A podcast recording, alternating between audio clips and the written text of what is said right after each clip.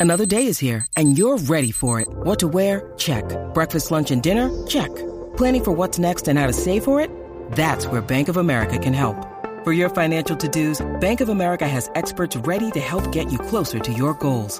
Get started at one of our local financial centers or 24-7 in our mobile banking app. Find a location near you at bankofamerica.com slash talk to us. What would you like the power to do?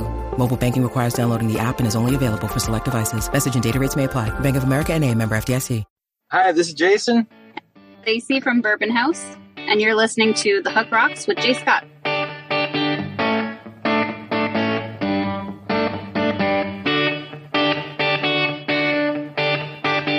Grandpa Wilbur was the first to be saved. He traveled the country playing on the church stage. They passed the hat, that was all he was paid. He was a dying breed long before his day.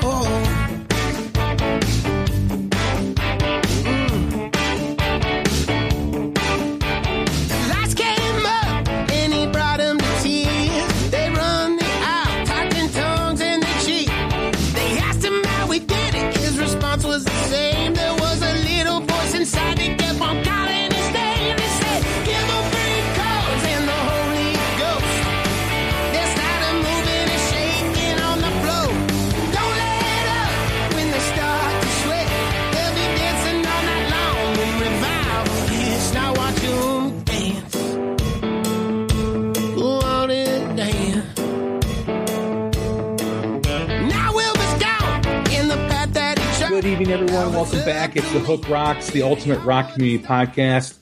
I, of course, am Jay Scott, your host, taking you along the way. Thanks for tuning in. Always appreciate it.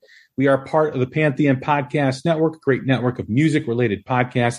A lot of different stuff on that platform, something for everyone to enjoy. I've had quite a few guests that are fellow Pantheon podcast hosts. Um, I always mention them at the beginning of every episode, like Martin Popoff, the rock historian, Mistress Carrie, the legendary DJ out in Boston, Tom and Zeus from the number one rated Kiss podcast, Shout Out Loudcast, Aaron and Chris from Decibel Geek, and Vinny Appice and Carmine Appice on the Hanging and Banging podcast. Also Mac out in London on the uh, Ugly American Werewolf in London podcast, which is a great podcast too as well. So check out all those. Check out Pantheon Pods on also some social media platforms like Instagram, Twitter, and Facebook at Pantheon Pods and their website, pantheonpodcast.com. Check out the Hook Rocks wherever you do podcasts, Apple, Spotify, we're everywhere. We're on every platform. And don't forget to set your app to automatic download. So whenever I drop a new episode, you get it right to your phone and you can enjoy what, uh, what I've got in store for you. Don't forget to follow us also on Instagram, Twitter, and Facebook at The Hook Rocks. Please write us a review. Write us some uh, kind words. We always do appreciate when uh, we get great feedback from you. So thank you very much for those that have and appreciate you if you are willing to do so. So We've had some great episodes recently, some good stuff happening. We just had Tyler Bryant on uh, talking his new album. We had Tuk Smith talking his new single, which is going to be coming out with a, he's going to be coming out with a new album. He's got a, a great story to tell uh, with his last couple years and uh, the roller coaster ride of the music business that kind of got into him and, and uh, some great honest discussion with him on what's been happening and how he kind of persevered through it. Tyler Bryant, of course, getting back to that, he's got his new album coming out on September 9th. So it's a really kind of a, a throwback to his blues influences. There's some rockers on there too as well, but love Tyler's music. Glad he's uh, got some new stuff out and can't wait for all of you to hear it. We also did a live album review as we do every quarter. We reviewed the legendary UFO album, Strangers in the Night. So here our perspective on it and what we thought about it as we kind of revisited that record. We celebrated our three year anniversary with Stephen Pearcy from Ratt, and we also celebrated our 400th episode with the Groove Council. So three year and 400th episodes, a couple milestones for us.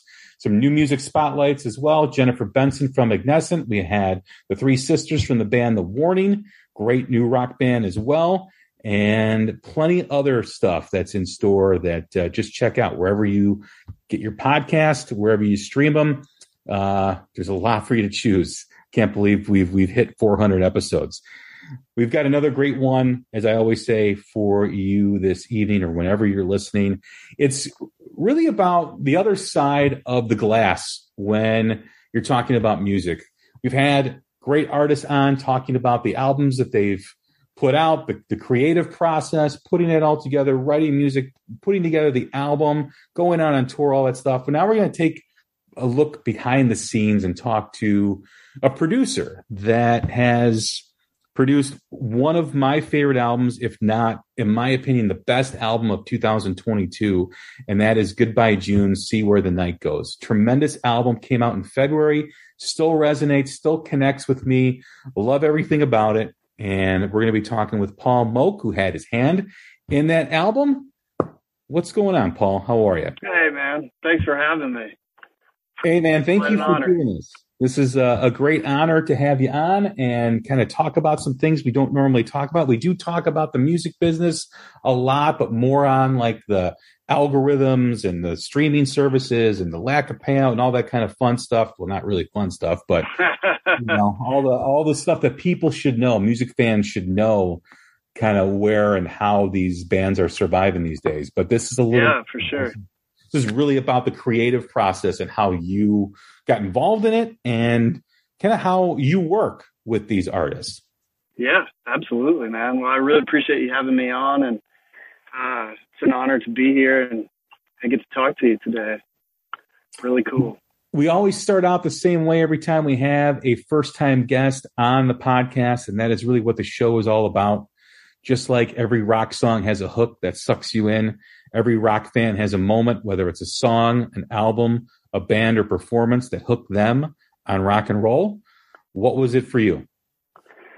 Oh man, uh, well, there have been a billion throughout my career, but the the very first uh, kind of moment that music grabbed me, besides listening as a kid, you know, my my my parents uh, listened to good music. My dad loved the Beatles and the Stones, and he's of that generation. So we always had good music playing. But funny story, uh, I actually won a guitar off the radio when I was a kid, and that's how it all started. You were telling me before we got on about buying your son a guitar.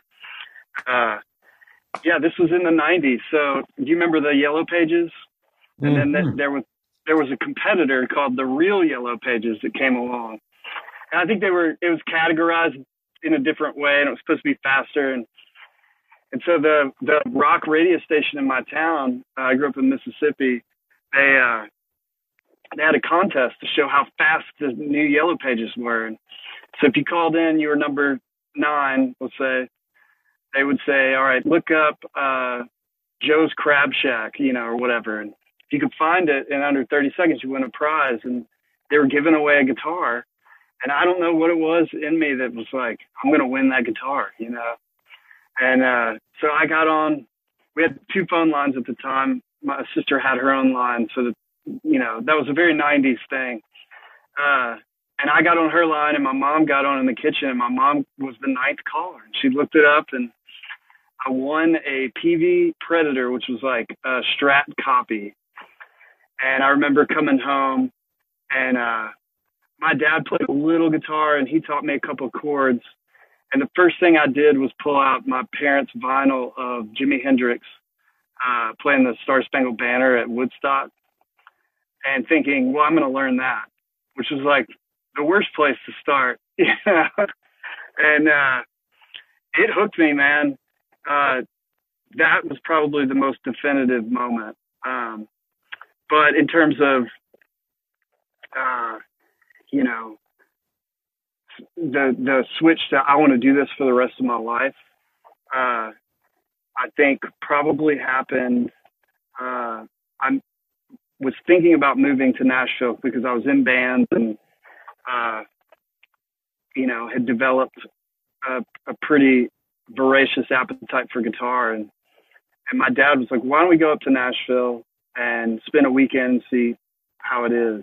And uh, we came up here and a buddy of mine had a friend who had a friend who had a friend that worked for a merchandising company who called I went to go visit them because uh, they made t-shirts for all the artists and uh, and he said hey we have two free tickets to a show tonight at Starwood Amphitheater do you and your dad want to go because no one here wants to go We were like, yeah. And it was the Wallflowers and the Counting Crows when they were both huge, you know, like, uh, this would have been like 97 or 98.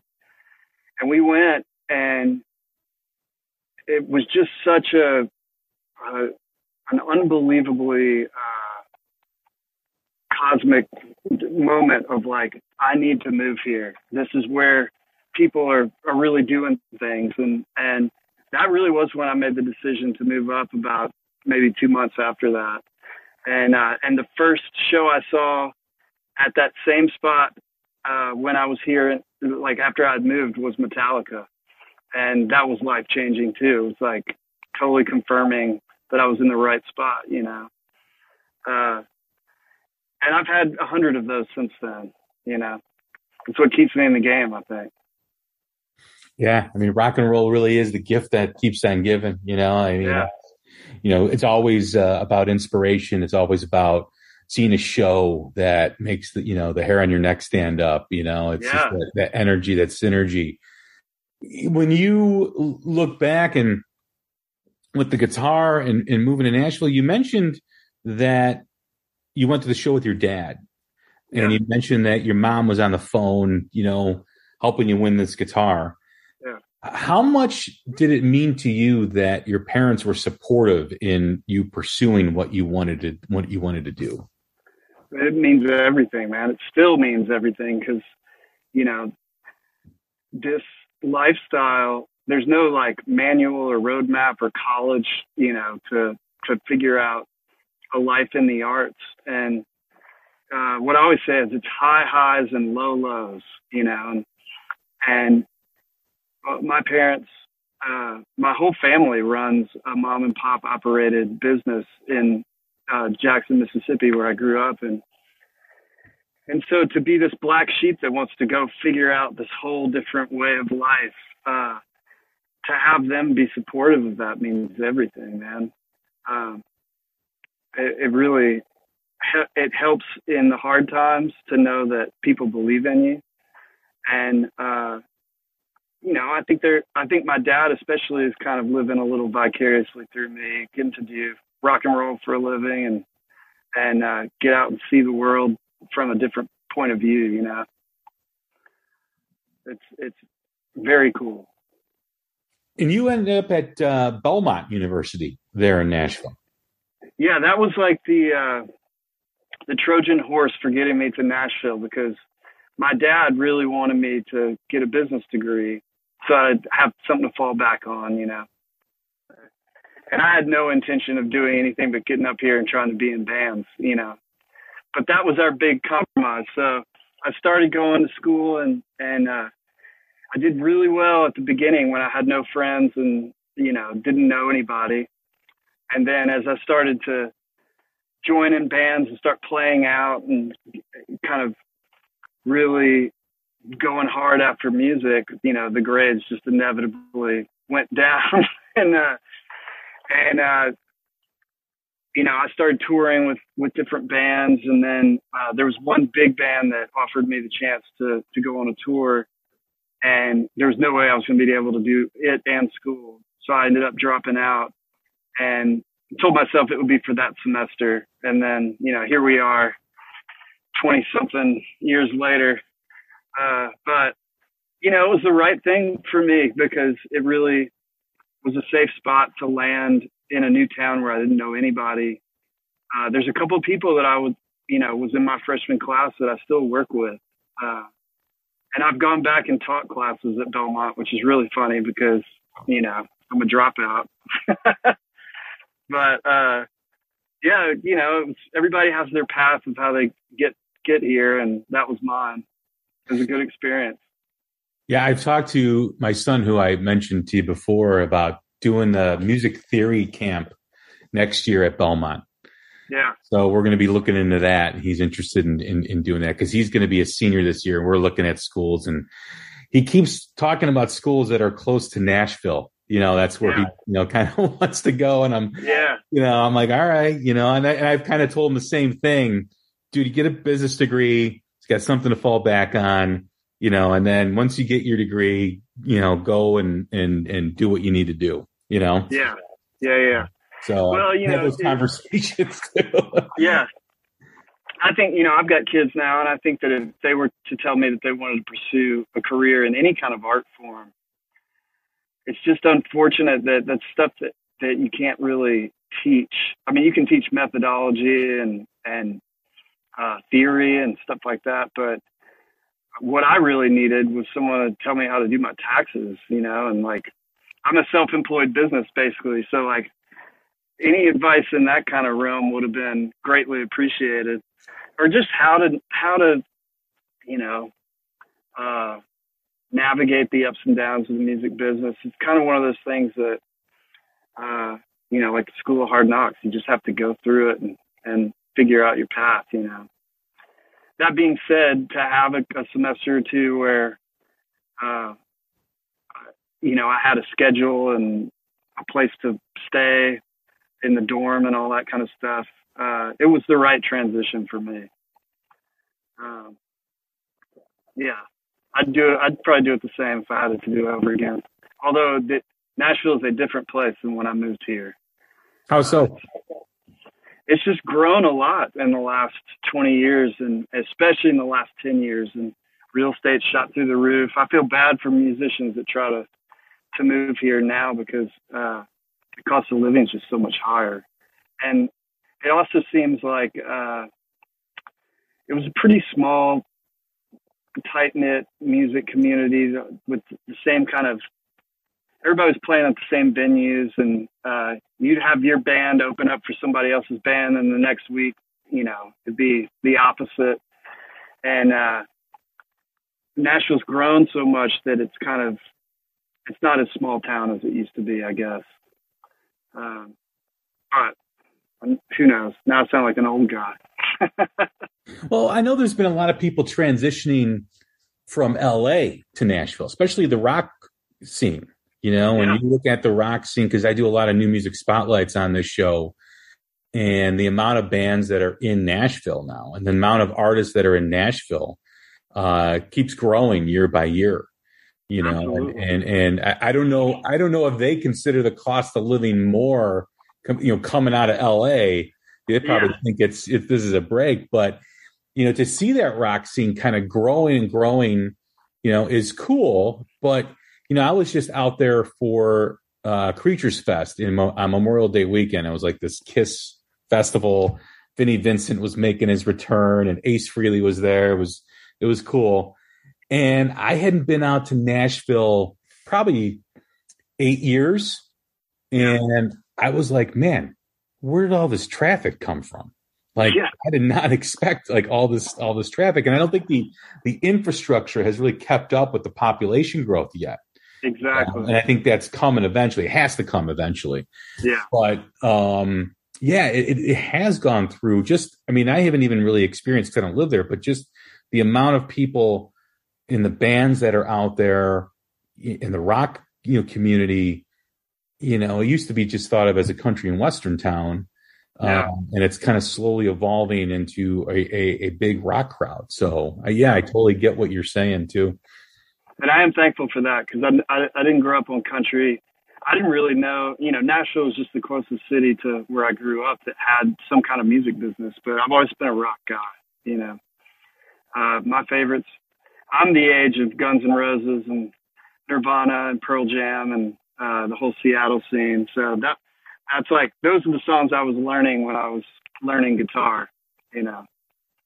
Uh, so you know, even though the rock community here is smaller than the, the country music. There's a lot of great talent. You know, you mentioned Tyler Bryant. I've worked with him a ton, wrote songs on his first record, and and uh, Caleb and his band uh, works with me over here all the time. Uh, so it's cool. The rock people kind of find each other. You know.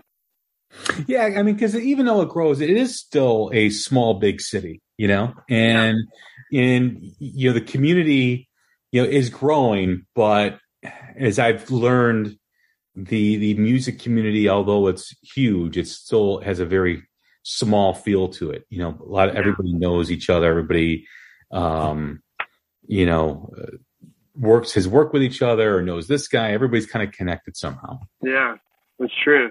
It is true. So how did you get from playing on stage, you know, being in bands to into working behind the glass, working on production, engineering in that aspect of music? Yeah. Well, I think it started from I always wanted to be in a band. And and I went through years of being in bands here when I first moved, getting record deals, losing record deals, that whole thing, and not really finding something that kind of stuck. And uh, I started getting calls to play for other artists as a side guy, which is a totally different thing than being in a band, you know. And uh, at first it was awesome because it was like, oh wait, I'm getting paid to play guitar for you. That's cool. And uh, and then the higher I, I kind of climbed up on the the sideman uh, chain, the better touring there was. You know, getting your own hotel room, that kind of thing. Uh, but it was the the more removed from any kind of the creative process of of the things I missed about being in a band, really having an input on on the sound and the vibe and uh, the whole thing. And and I started doing sessions on guitar uh, as you know, just a natural evolution from being a touring musician. And I just I fell in love with the studio, and I realized like, man, I love being in the room when when the magic happens, you know. And uh, like you were saying er- earlier, uh, like that moment when you're watching a show and uh, the band is on such a level that the, the hair on the back of your neck stands up. That uh, that feeling in the studio is just it's a it's a drug, you know.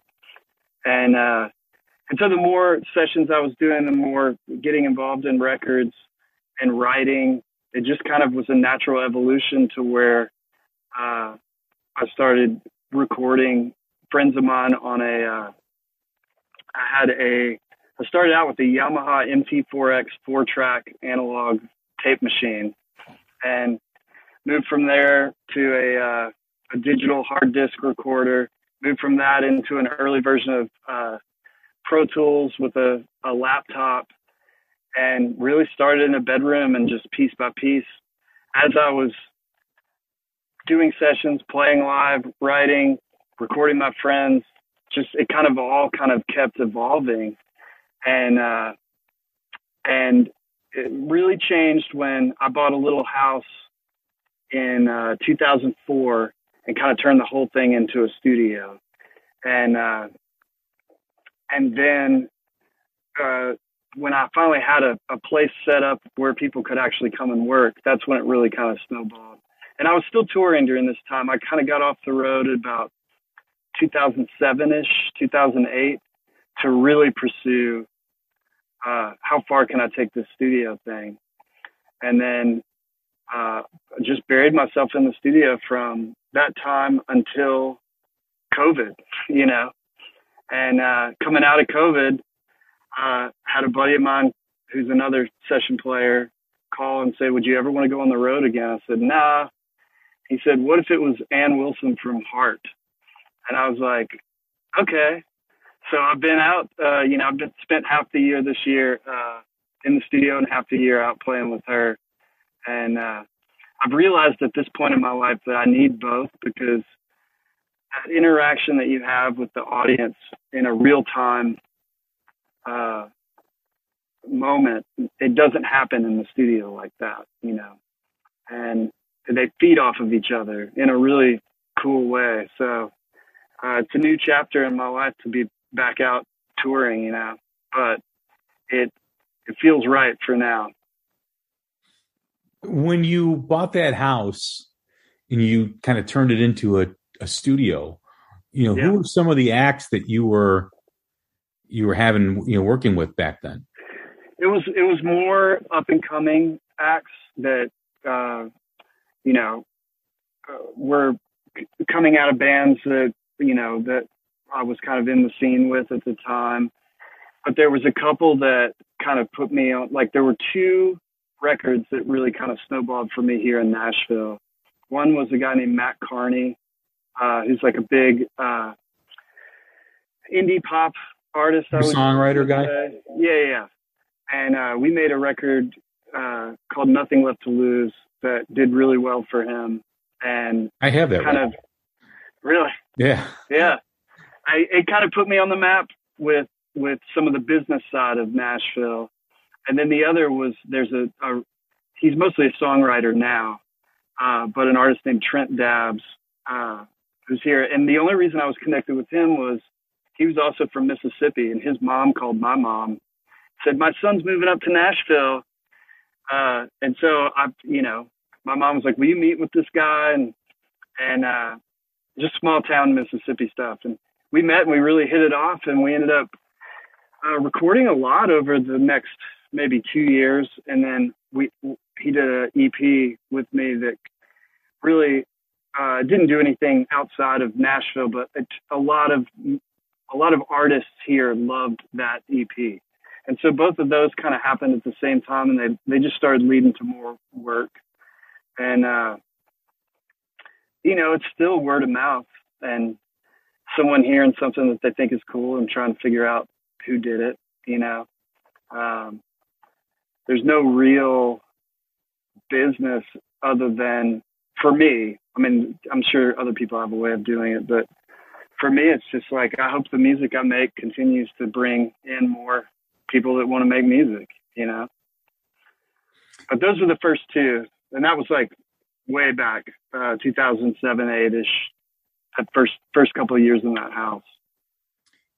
You mentioned as we talked about your move to Nashville and being on stage and playing in these bands and finding other, you know, musicians and and then going and becoming a, you know, kind of a hired gun more or less. Yeah. And then going into recording and producing and and kind of starting out that way. You know, when you think of that those first moments in Nashville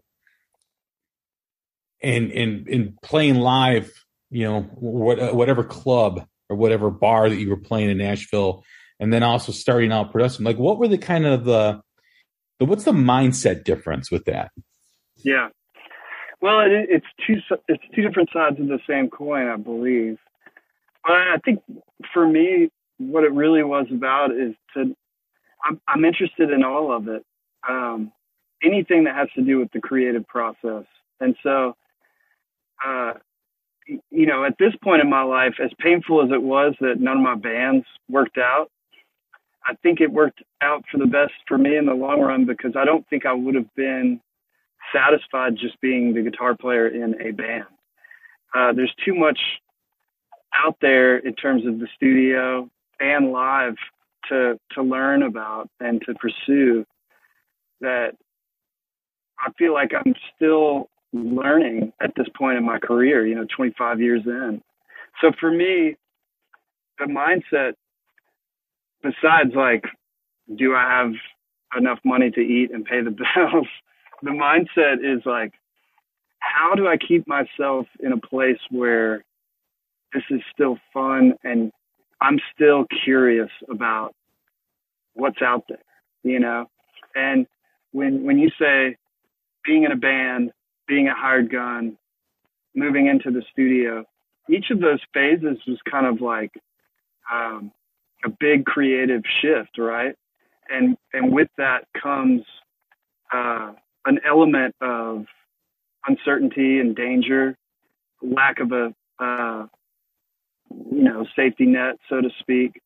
And I, I kind of now at this point in my career realize that in order to stay relevant creatively, you kind of have to shake up the game every couple of years. You know, uh, I think of um, producers like Daniel Lanois, or who did like Peter Gabriel and U2 and um, real experimental music, and then uh, then Willie Nelson. You know, just constantly trying to push the envelope. Um, or a guy like Rick Rubin, you know, you see him work with everyone from Run DMC to, the Dixie Chicks to Slayer, you know. And for me, it's just been a constant uh, curiosity, man. Like, why does this record sound this way? And could I ever make a record that sounds that way? You know, you, we got together because of Goodbye June. Um, that that has been a fantastic evolution of helping three guys that I've come to love so much uh, find themselves through the course of a couple of records and and having conversations about what we like about this this type of music or this and and really trying to create something that we feel like we all passionately feel is is great, you know, and it took a long time to get to where they're at now. And I think part of that is just uh, the curiosity part of it that I keep talking about, you know. Um, it'll be, I'm curious to see what's next for them, you know, because this was the record I feel like we've been trying to make for 10 years. well, I remember when Tyler and I and I talked while I think it was just about completed, and he's like, "I can't wait for you to hear this album. It's it's just it's kind of just plugging in and playing, and it's you know it's and the energy on the album too.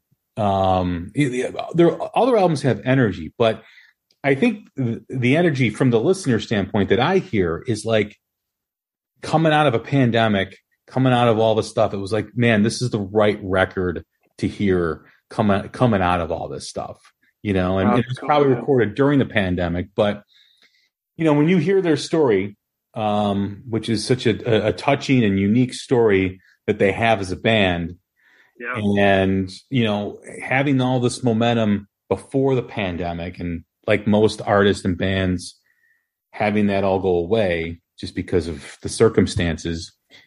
You know, when you're in the studio with them, and you're recreating and you got to push them and you got to do all this stuff you know how, you know how do you find the right sequence of words how do you find the right moments how do you connect with that energy with the band yeah that's a great question uh, you find it by doing it wrong for years and years and years you know uh, now it, it is about being i'm a very like uh, probably in, intuitive person towards reading the temperature of the room, um, where where the struggle is, and kind of being real patient with the process. Um, you know, with those guys, the or actually with with any band that I'm in the studio with, I never want them to feel like I'm this authoritative dictator and they have to get it right or you know it's my way or the highway. There there are some great records that have been made that way. But i i kind of have always viewed it as i want i want to be an ally of the band and a friend and so the main element that i'm looking for to as a foundation to build off of is trust the band has to feel like I'm in their corner and that the decisions I'm making, even if we disagree on those decisions, that it's in their best interest or what I believe is their best interest. And I feel like establishing that with, with the guys in Goodbye June, um, it, it's an interesting story because the first, first time we ever wrote together way back in 2013 was the song called Daisy. The very first time we ever wrote. And that was a big hit for them that kind of got them signed, started their whole chapter with Interscope, and uh, and then the course of making that first record, Magic Valley, was really us learning how to trust each other, you know, and uh, that's not a great way to start because we had so much pressure from the label and uh, A and R and all that. But we really kind of found each other in that time, and then uh, when the opportunity came up to do this new record, that trust made it so much easier to really push the envelope musically and sonically.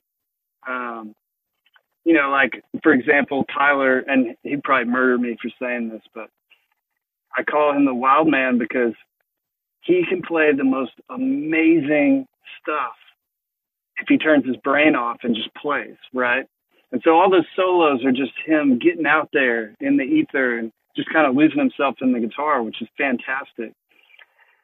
And, but then I'd be like, dude, that was sick. Do that again, but change this. And he couldn't, you couldn't do that if you paid him a million dollars because, because he wasn't, he was just out there on the edge, you know? And, uh, so learning how that kind of like how he works as a guitar player and then being able to kind of grab the best out of that and also challenge him like dude it would be awesome if you could do this and then be able to recreate it a second time you know and kind of giving him homework to go home and, and work with like all right go study this solo and come back and let's let's do it for real tomorrow you know um and then and you know with landon the the singer he's really come such a, a long way. He's always had a killer voice, but uh, coming up with a real angle for what he's trying to say. And actually, all three of them are great writers. Um, but you know, it's just stuff that takes time and patience and and really believing in the long mission of the band. So it's really walking arm in arm with the artist over a pretty long period of time, which I'm thankful for because we have this record now, you know. You talk about trust and you talk about the challenge after you made the song Daisy. When you are establishing that with an artist, a band, mm-hmm. is it the trust that exists before you go in and start creating with them? Or is it normally like, you know, we're going to do this record, we're in, and because I mean, artists in general, just the nature of the beast, are very protective of their stuff, right? Their creative, you know, they're, they're, what they created. Like, you know, there's a lot of blood, sweat, and tears that goes through a lot of stuff. And then now you're giving it to someone like you who's now going to make it sound like they want it to sound or make it sound how it should sound, whatever the case is. Mm-hmm. And, you know, I imagine when you get into a studio that there's it is like a roller coaster ride, right? There's a lot of happy yeah. moments, like you're creating with them. You're you become you become part of the band for for that process, and then there's moments where you're like, you know, someone's really kind of high on a moment in a song or a, a, a riff or a, a, lyric or how it's you know presented. And like, no, I think it should be done that way, and that's a that's a really you talk about Tyler being out on on the edge you know, that's almost like the whole process being out on an edge at some point. You know, I mean, yeah. that can be a scary place for everybody involved. Absolutely. And you know, how does how do you kind of you know keep that all keep that synergy going, keep that all moving forward? Well, one one of the tricks or or you know ways that I can go about doing that is to really kind of uh, not try to get bogged down in a certain area. And you can feel the, the energy in the room shift when, let's say, let's say you have a band and, and we're trying to track a song and it's apparent that the the drums aren't special, right? But we can't figure out. We changed the tempo. We've tried a different drum kit. We just can't figure out how to crack the code on why this isn't uh, feeling great for everybody, right? Instead of just pounding that into the ground until we figure it out, I'll I'll shift gears. Like, well, guess what? We we tracked this other song the other day and it needs a solo. Let's work on that for a while. And just try to keep it where the momentum's moving forward no matter what you're what part of the process you're in. And uh part of that is easier for me to do because we're working in my studio. So we're not like beholden to the clock of like, we got to get all this done before, you know, 10 or they're going to charge us again. Uh, I'm able to kind of bounce around as we're working on stuff. Uh, and that's generally the best way to keep it from getting um, bogged down or, or contentious. And sometimes it's just like, hey, guess what?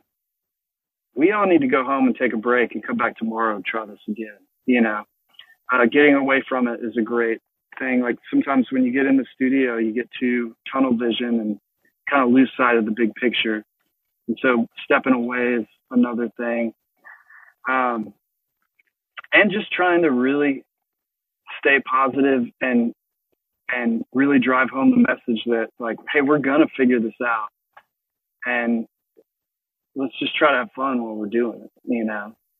Because what if if we're not, what's the point in being here, you know? And some days are hard, but uh, it's a constant check-in process, I guess, with the artist. And lastly, eliminating anyone from the room that doesn't need to be here. That's a big one because uh, I've noticed the vibe and the momentum go straight out the window when the A&R guy shows up or the manager uh, or the booking agent or the girlfriend, you know. Um, I usually try to set a time and place where those can happen, but but really kind of keep this a sacred space for creating with just the people that need to be there, you know. I, I touch on that a lot on the show, especially with new bands coming up, you know, with because things are so easily accessible now, right? I mean, anyone can put a song on a streaming service. Anybody, you know, the technology has has made things great where you can hear artists that you normally wouldn't hear. I always use the example, me growing up in the 80s and early 90s, that, you know, a band from New York that was playing local clubs in New York would never be heard in Chicago, right? Right. Just wasn't the way it was. So with the, you know, you know, invention of all these streaming services and all this technology, you're able to like hear bands in New York, you're able to hear bands in Sweden and all over the place, which is fantastic. It's awesome. The accessibility is great. But there's also a curse with that too. There's a lot of people putting music out that shouldn't be putting music out, right? Agreed. And you know, I, I, always remember that quote of David Roth, who said Van Halen played thousands of hours in the clubs before they even went in and recorded a demo. You know, and just like you physically work out, you got to work out a song. You got to work out what what it all is. And a lot of artists just don't seem to new artists, I should say, don't understand that. Yeah. And like you just said, people in the room, you need people in the room that tell you that that doesn't sound right. This can sound right. better. You don't want your mom and your girlfriend in the room because they're going to tell you it sounds great. Exactly. And in reality, it doesn't.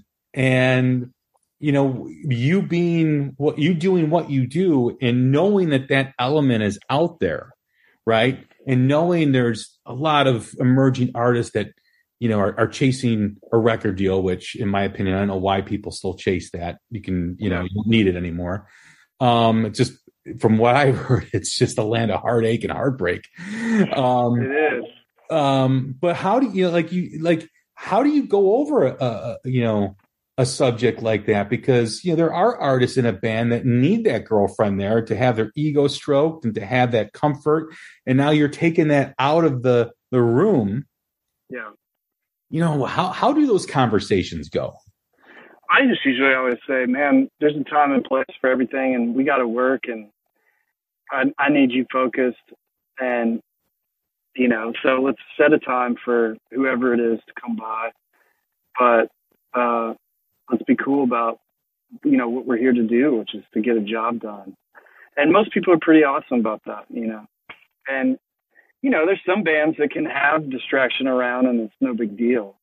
Um, it, again, it goes back to just kind of reading the temperature of the room and knowing uh, when when it should be stripped down to the core elements. And most people, when they're singing vocals, really don't want anybody that that doesn't need to be there around, you know, because you're really bearing your soul there. And and I also I believe in in trying to create a space where people feel free to take chances, knowing that if they fail, it's a safe space. Because you know, but much like you said, like anybody can put music out, right? There's you know YouTube video after YouTube video after YouTube video of guys that can play perfectly, right? But it doesn't do anything for me because they're not they're not out there on the edge like I was saying with Tyler, you know. And vocally, same thing. You could you could have the the chops of Celine Dion, but if you if there's no emotion in it and no uh, uh, none of your soul in it, then it's going to fall flat. And so most of the time when you're in the studio, no matter what you're working on, really trying to to get people to kind of turn their brain off and and sing or play from the heart and let their spirit kind of be a part of the song is really that's the stuff that people connect with, you know. And so sometimes it, it takes removing people to get that to happen, you know, or just even having a conversation of like, look, man, this, I, I need, I need you to really bare your soul in this, this vocal. What do we have to do to make that happen? You know, we need to turn the lights off, you know, get everybody out of here. Uh, let's talk about wh- why you wrote these lyrics. You know, what what was your mind like when this song came to to fruition? Because that's the spot we need to be in, so that when you sing it, I be- I believe it. You know, and I feel it. And uh, it's different with every artist, man. It's really different with every artist. As we talked about the the Goodbye June album, See Where the Night Goes, and how raw sounding it is and how you know it's basically plugging in and playing is that really what you want to capture with the artists you work with is it does it differ? Are you, are you the one that kind of leads that direction when people come to you and want to record and they say paul you know what can you do for us or what's your approach with this music? Yeah. Uh, it's different every time. I, it, it is a conversation between me and the artist. Sometimes sometimes we know before we even record the first note, like what our ultimate goal is. But for for example, with Goodbye June, you know, in in the previous years of them trying to find themselves, uh, we tried all different kinds of stuff. Like if you go listen to Magic Valley, that first record, it's a lot more experimental than See Where the Night Goes. And in my opinion, some of it was good, some of it we missed the mark on on what they would become. But you learn from all that, and then when we got ready to make this record, we sat down had real conversations about like, what are the strongest attributes of this band? Tyler's vocal, I mean, uh, Landon's vocal, Tyler's guitar playing, and Brandon's riff writing, right? And so let's not worry about being like white stripes cool or or you know lo-fi or anything let's make what, another question was what kind of shows do you want to play we want to play big shows you know? Let's get like a AC/DC stripped rock raw record like the ones that we love and and so we set hard rules like we weren't going to overdub a lot of guitars. We were going to we were going to work harder on making each part shine so that we didn't just layer a bunch of stuff, right? And we committed to recording to two inch tape to keep it down to less than 24 tracks per song. And uh, so we recorded to two inch and then we mixed it down to a half inch tape, just, just like all my favorite, you know, like Back in Black was made, you know, or uh, Appetite for Destruction. And uh, and our, probably our biggest rule was how can we make this as big as it can possibly be without just adding stuff on top, but making each part shine. And uh, that was the big focus. So we, we worked a lot on their individual guitar tones so that you know that the left side's Brandon and the right side's Tyler.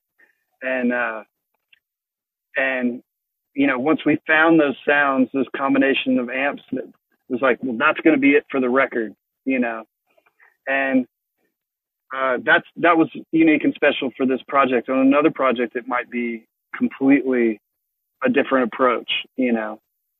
Um, but in the case of of Goodbye June, it was like we kind of got to this point where everybody knew exactly what we needed to do right, we kind of all realized it at the same time, I think. And I feel like everybody was willing to put in the work to, because it's not easy to make records that way. You know, you can't just like go into Pro Tools and shift something to the left, you know, to get it in time or whatever. It was like really working with the guys to to get something that had that space around it, like the great rock records that we love. And I'm really proud of it, man. I'm really proud of them because they put in a lot of hard work to make that happen. You mentioned Pro Tools, and you know we live in a world that pop music today is way overproduced, and a lot of music is way overproduced because of you know the the accessibility to technology. Again it gives you the ability to do things but then you can go crazy with it and it just doesn't even sound like music. You know for you and you know being in nashville now for for as long as you have and kind of seeing the evolution of how music is produced and how music is created. How do you how do you navigate through all that technology and and really kind of get bare bones and kind of really get to the heart of the music and, and hear the music? Because yeah. you know, a lot of people rely on that auto tune. They rely on these other you know uh, pro tools to to really you know formulate the music they can't match it when it's live that's a whole different topic but but how do you like you still have that old school mentality with like this new wave of new technology that is really making music more and more artificial as each day goes by. Yeah. Well, fortunately, I feel like for me, I've always been more interested in the uh, the out of the box part of music, the the interaction between musicians on the floor, and the more organic side, I guess, of of what happens when you're when you're making a record where people are play, performing together. And the I, I, I what I say all the time is I didn't get into this to to be staring at a computer screen and have an artist staring at the back of my head, you know, while I mouse click their record away. It's just not interesting to me. Um, I think I just kind of dug my heels in the ground about like, man, I've studied the records that I grew up loving, and I don't want to be a, a Luddite by any means.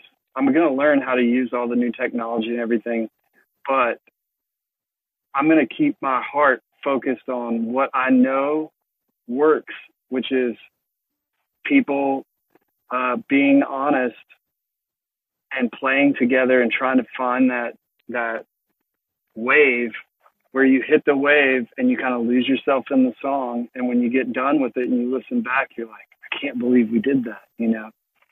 And so I guess it, was as production uh, values change and, and people started working more in the box, I've just kind of been more true to who I am, which is more of an out of the box kind of classic definition of a record producer just trying to get the performance right. Uh, kind of the best way to say it maybe is right now we're in this age of just get it in the computer and then we can make it whatever we need it to be. You know, like I got this guitar part. We'll just get it in and then we can decide which amp it, it's going to go through and uh, if it's going to have reverb or not on it. Um, I want to do all that before we even get to the computer because then we're committing to something that we all feel like is great. And uh, not there's anything wrong with modern production technique, but I do feel like at the end of the day, people can hear the difference between uh, a group of musicians finding that wave or someone creating a track in the box, you know. And I will always want to be in the more collaborative, uh, cre- creative zone where, you know, let's say you wrote a song and you were like, how would you hear this? I could tell you if I was going to make the song all by myself, what it would sound like. But if I hired a couple of friends to come over and we all worked on it together, it's the sum of all of our personalities imparting on this piece of music. And to me, that's so much more interesting than what I could come up with on my own, you know. And, it happens all the time in the studio, man, where I thought, you know, because usually as a producer, I'll live with work tapes, and then if it's a, a solo artist, the session players we hire might not have heard the song until we're actually in the studio that day. And to hear it come alive in a way that's different than what I'd envisioned in my mind is such a beautiful process, you know. And I just think back on some of my favorite records. There's a distinct personality. Like let's take uh, let's take Appetite. You know that's Steven Adler playing the drums. It sounds like him. And when they when they switch drummers for Use Your Illusion one and two, it doesn't sound the same because it's a different person. And the fact that uh, you know the way Lars plays the drums, you immediately know it's Metallica. Uh, and, and if they had a different drummer, it wouldn't be Metallica. You know, having such a strong sonic imprint of your personality, what's more beautiful than that? You know, and I think that's one of the things that's missing with in the in the box production is like the only thing that differentiates this song from the the other song is who's singing the vocal on it. You know, and but that's been plaguing pop music forever. You know. but it's but it's starting to you know it's starting to creep into other areas too. I mean, Capitol Records signed an AI rapper, you know, yeah. and they, they they canceled the contract because of the pushback for for right. a variety of reasons. But I was just stunned that that even occurred. Like this was even being considered. You know, like what what where how did we get here? You know, right. and because like you, I'm part of that older generation where, man, you know, when you hear the mistakes live, that's yeah. part of the experience, man. That's part of like, you know, the greatness of a live performance. You know, hearing them yeah. club a note or whatever that kind of adds a whole new element to that specific concert, right? Or them improvising something that sounds totally badass. And, you know, now, you know, again, totally different topic, but, you know, you hear the tracks live and you hear all the stuff and the AI being signed and pop music. And now, you know, even some of that stuff is starting to creep into rock and roll. I still believe that there will always be a place for authenticity, right? Yeah. I, I, I, will, I never think, or I will never think that that's ever completely going to go away. Yeah. But what scares me is the generation that comes after. Will they still feel that same way because of yeah. what's what they're listening to and what music is becoming? I think I think they will, man. I'm hopeful for that because you said it. That you said there will always be a place for authenticity. I think that place might not be in the major label record system the way it was when when we were growing up, you know. But I think about all the millions and millions of kids that are watching videos from last weekend with the Foo Fighters celebrating Taylor's life and how big of a, a moment that was. There's no way that there's kids out there that are seeing that and not being turned on to that and saying, "Man, I want I want to be in a band like that." You know, uh, they might not like that music as much as some TikTok artists that they follow right now, but I, I still think that. Uh, name me a TikTok artist that could sell out Wembley Stadium like that, you know.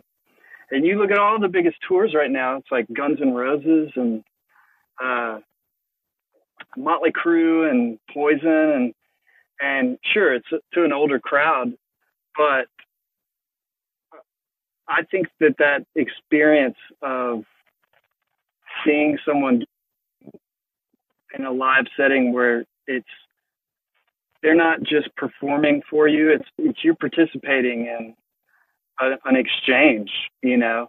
And that's the that's the thing that I think will never die and so maybe it doesn't live in like the Interscope, Sony, Universal system. Uh, it might be harder to find moving forward, but I think it will always be there, you know. And I, I think case in point, probably 75%, I would say, of the records that I make are outside the major label systems. And then 25% is. I think that's evidence right there of if, if the way I'm trying to make records is the way we're talking about, it's existing right now outside of the major label format, which is fine, you know. Um, I just hope that people like I was I was really excited that you reached out because it means there's somebody who's heard that Goodbye June record and likes it, you know. And for them, I think getting out in front of people and turning on fans one performance at a time, it's it's grueling, but it's tried and true and it works. And I think they're they're out there doing that right now, you know. Yeah, I think back to that that moment when I took my son to his first concert. It was Butch Walker. Oh, And- cool. Yeah, and uh, he was like he was five, and I had bought him like a year earlier this toy guitar. It wasn't like it had strings and everything, but it was a Toys R Us. It was like a pre-play guitar. So we get back from Butch Walker, and he goes in his room and he grabs the guitar, which he had not touched since I bought it for him. I think he maybe picked it up, looked at it like this is too complicated, and forget it. And he was sitting on his bed trying to like play, and I go, "Hey, what are you doing?" He's like, "He's like, Dad, I want to play guitar." You know, like direct correlation to what he just saw, which was a beautiful moment. You know, like wow, That's like, so cool. It connected with him. You know, so yeah, I think that that has that ability because one thing that authentic music has that the overproduce or, or the whatever you want to call it, the over technology music or whatever, the authentic stuff will always inspire. Yeah. Will always grab that kid, will always, you know, m- give give a kid a sense of wonder. You know, I think of that that Van Halen album debut. I remember being a kid listening to Eruption, going, "What the hell is going on? Like, Yeah. what is this?" It's that sense of wonder. Like you're trying to figure out, like, what is is this a guitar? What it sounds like a spaceship. What is happening? Yeah. And I think that will always grab you more than something that the beat sounds just like every other song. It's auto tuned. It's not. It's it it just doesn't sound you know real. And um, I I, I firmly believe that. I I, I really Yeah. do. Well, you know, and two, rock music, uh, it it got into a zone where it was doing what pop music is doing now, where everything was overproduced and you couldn't tell a song one from the other except for the singer, and it was all about the music video. So we've been here before. I think the thing is, like you said, authenticity. Um, maybe the the hardest struggle right now is there's just so much content coming at you that it's hard for a band like Goodbye June to to to find their way through all the noise, you know. And and there's not even just bad music. You also music is now competing with social media and you know YouTube and everything else that's taking attention away from someone just sitting down and enjoying a piece of music, you know. Uh, it's a complicated world out there for an artist these days, especially, man, my heart, I have a special place in my heart for solo female artists because, like, how to break your thing online is, it's such a long, long road these days, you know. And trying to stay authentic to who you are is tough when you're being asked to to you know sing your song in your car on TikTok or whatever you know whatever it is that people are doing these days to try to gain attention. As far as producing goes, who who are your influences in in in producing? Man, probably number one is probably Brendan O'Brien. Uh, you know, he he did uh, almost uh, a fair amount of Black Crowes, uh, but most all of Pearl Jam's records. I think I think he I don't think he was on ten. I think he joined up with the band after that up until I think their newest release. Um, Audio Slave, uh, he's just a great rock producer. Um, and if you go look him up, his credits are two miles long. But I love that he's kind of been behind the scenes, uh, just making great records for the last 25 years. And I think I connect with him a lot because of the way his drums sit in a mix. It's just really powerful. Um, so he's a big one. Rick Rubin's a big one. I mean, that guy's undeniable. Um, you know, from the Chili Peppers. Uh, I mean, honestly, so many great records that he's been a part of. I love the Johnny Cash stuff that he did at the end of Johnny's life. Um, let's see, who else? Oh, uh, Rob Cavallo, who signed Green Day, did Dookie, American Idiot. Those, I mean, those records sound insane to me. Um, he also did My Chemical Romance, uh, Black Parade, which is an amazing sounding record. Um, I love Daniel Lanois. He's in a different category, but I just love how experimental and he he just I don't I, what uh, I can't remember which side of the brain. Left brain is one and right brain's the other. Or like, uh, which one's the creative? Creative and analytic. I think it's yeah. Uh, I think it's the left side is your creative. I think I don't but know. He he'd he'd be out there all the way on the left, you know, and uh, he he's been a big influence. Honestly, it it's more the sonics of those records than necessarily. Um, oh, Eric Valentine would be another. Uh, he did Queens of Stone Age and um, that first Third Eye Blind record, which sounds huge.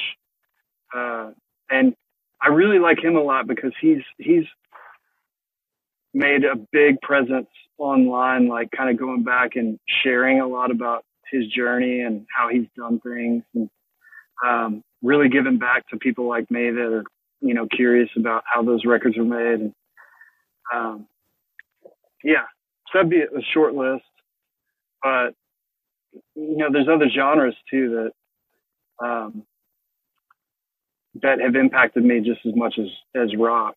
Uh, it really, I just love music, man. Still. Well, you're also you you also collect a lot of gear too, and you can see some of it Yeah. in the background as, as we talk here. You know, Yeah. you know, how did you you start to assemble this collection that you have? Yeah.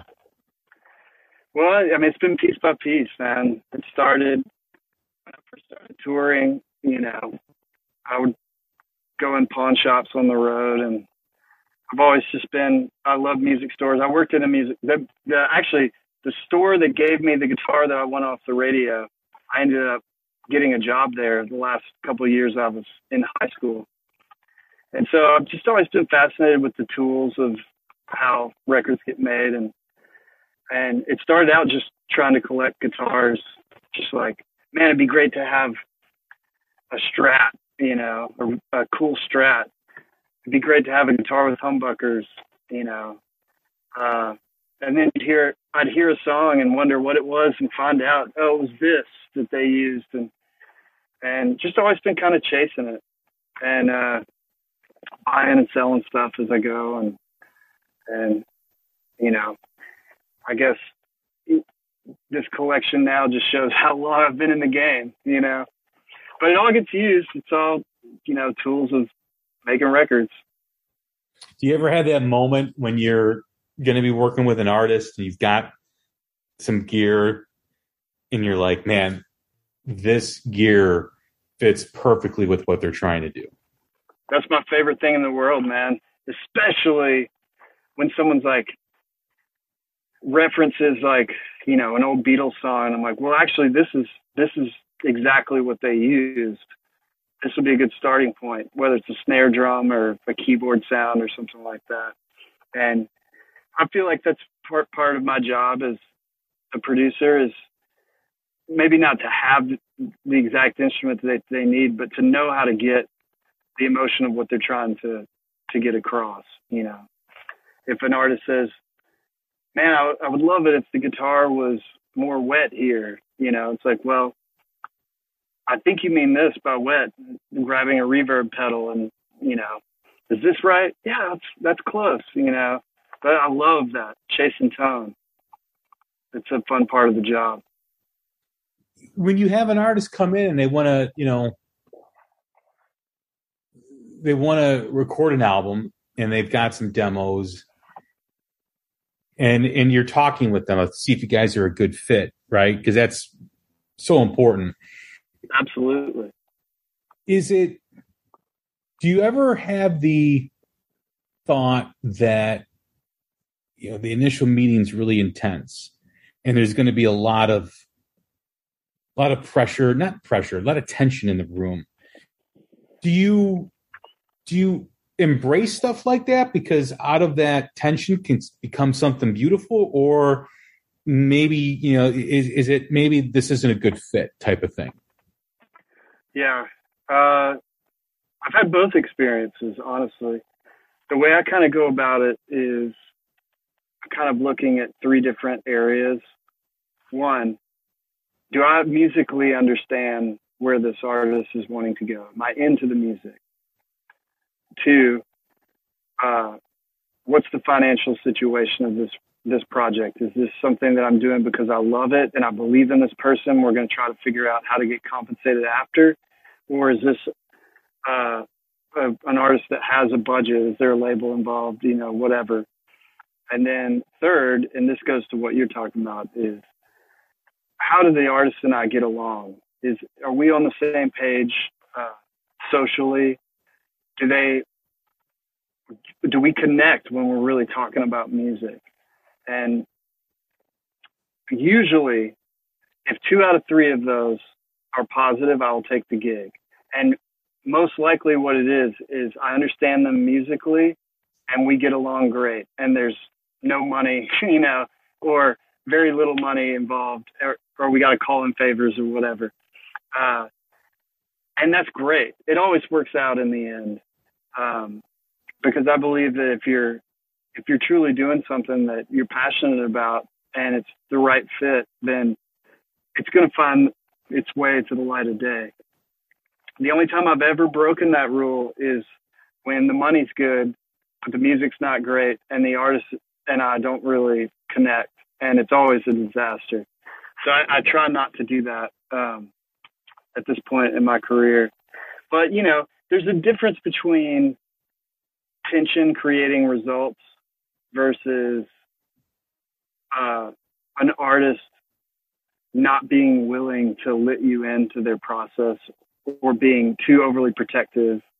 Um, and sometimes you don't really find that stuff out until you're in the middle of it, you know. But uh, you know, like a great example would be there was a, a, a record I did not too long ago. It was just a one song thing. And the artist said, I just want you to know, he's an established artist. He said, I just want you to know, I do all my vocals at home. And I was like, okay, well, tell me about that. And he's like, well, so many records ago, I did this song at home and it, be- it became a hit. So I've always done my vocals at home since then and for me, it's like vocals are the most important part. I want to get in there and really kind of figure out how to bring this thing to life without, uh, you know, just giving it to you to to go do on your own. And he wouldn't even consider doing vocals with me here, uh, and that really rubbed me the wrong way. I still took the gig and we got it done, but if I'd been honest with myself in that moment, it probably would have been the right moment to pass because it just it set a tone of I don't fully trust you with my art, you know, from that guy. And you know, those are lessons you learn along the way, right? Yeah. Yeah. that's an interesting, you know, story. I mean, you know, because like we've talked about kind of one of the continuing topics that we've been discussed is that trust. Right? Yeah. And I know as an art, if I was an artist, you know, if if I still wanted to do things, no matter who the producer was, that means that I'm not really respecting the craft of, of producing. You know, it's kind of like I don't trust anybody, which you have to overcome if you want to make the music. I, I always like the bands or the artists that are willing to work with a different producer from album to album. Some some will keep you know uh, uh you know two or three albums the same, and then they want to change it up. I always admire that because you know you know what works with one producer, right? Yeah. Because you've got that relationship, you've got that that history with them with the music, and then to kind of change it up, that means that tells me that you know an artist is trying to evolve in a certain way, is trying to find something different, you know, and, it, and is trying to get a different perspective. And there's nothing wrong with that. You know, um, right. I, I do appreciate when an artist or a band does that. I do too, man. I couldn't agree more. I think that I think two records is kind of like the first record you're you're trying to to do the thing, and then your second record you actually accomplish it, and then it's time to move on to a different creative space. You know, uh, there's very few examples. Pearl Jam would be one, but of bands that have stuck with the same guy throughout their career and it actually worked, you know. I think that's why, you know, Metallica, you know, uh, did the Black Album and then load and reload with Bob Rock and then had to shift after that because at that point, it's like, if we're going to keep evolving as a band, we we got to change something, and we can't, you know, fire a member of the band. so the Bob yeah. Rock became the, the sacrificial lamb, you know. Plus, I think they accomplished what they set out to do, you know. Yeah.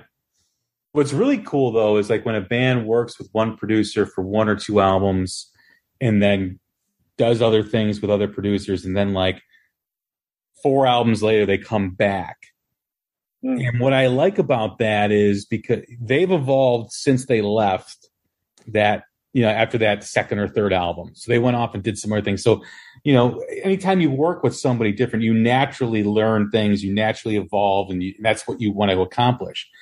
Yeah. And the producer has worked with all these other artists. So when you come back, object, you know, you, you, you hope, but in most cases it is the producer is a better producer They've learned things too about you know different sounds and different techniques and different ways to get the the, the, the music out of someone.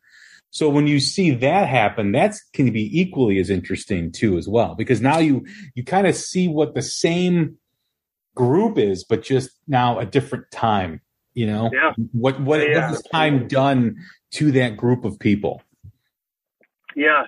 Uh, uh, speaking of Daniel Lanois, the great example of what you're saying is you know, he did uh, the Joshua Tree with U2, and they they went off and uh, it was probably 20 years later they did. Uh, he came back and they did um, what's it called? All You Can't Leave Behind, which was a big comeback record for them at the time, and uh, it's cool. It's cool that things went full circle like that. You know. Yeah. Well, man, this has been a blast. I really enjoyed this yeah. conversation. Yeah, thank you so much for having me on, man. I really appreciate it. Yeah, man, we'll we'll have to do this again. This was really interesting and and really, you know, great perspective and learning a lot and kind of just, you know, I, I, we all know what happens, you know, on stage, but when the studio is where all that stuff is created, so kind of giving a little yeah. bit of perspective and and how that all works was really interesting. Awesome, man. Well, thank you so much. Everyone, that's Paul Moak as we talked about, uh, you can you can hear his work on the album that I've been raving about all year, which is that Goodbye June album. See where the night goes. Fantastic, uh, fantastic record. Can't say enough about it. You can also check out Paul at, on his website at paulmoakmusic.com. Um, learn more about you know his studio, his gear, uh, what he's worked on. Uh, the Ann Wilson stuff is really cool too. I know we didn't get really time to get to it, but um, that's stuff too that I, eventually I want to dive into as well. But thanks for next time. Yeah. thanks for tuning in, everyone. Take care of each other. We'll talk soon. You got the best of me, messed up the rest of Cheers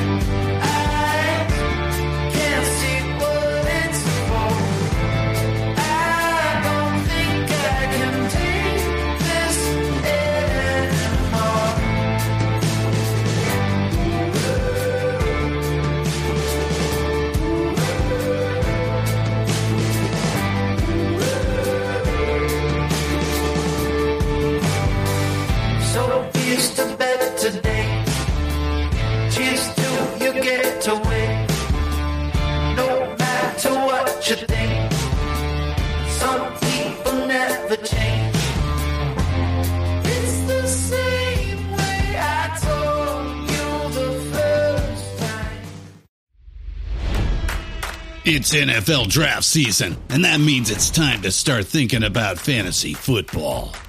FantasyPoints.com features industry leading experts and prognosticators using proprietary hand charted data to help you score more fantasy points. FantasyPoints.com is the place to go for whatever kind of fantasy football you play. Whether you play fantasy football, daily fantasy sports, or do a little bit of everything, Fantasy Points has the meticulously researched content to guide you to victory.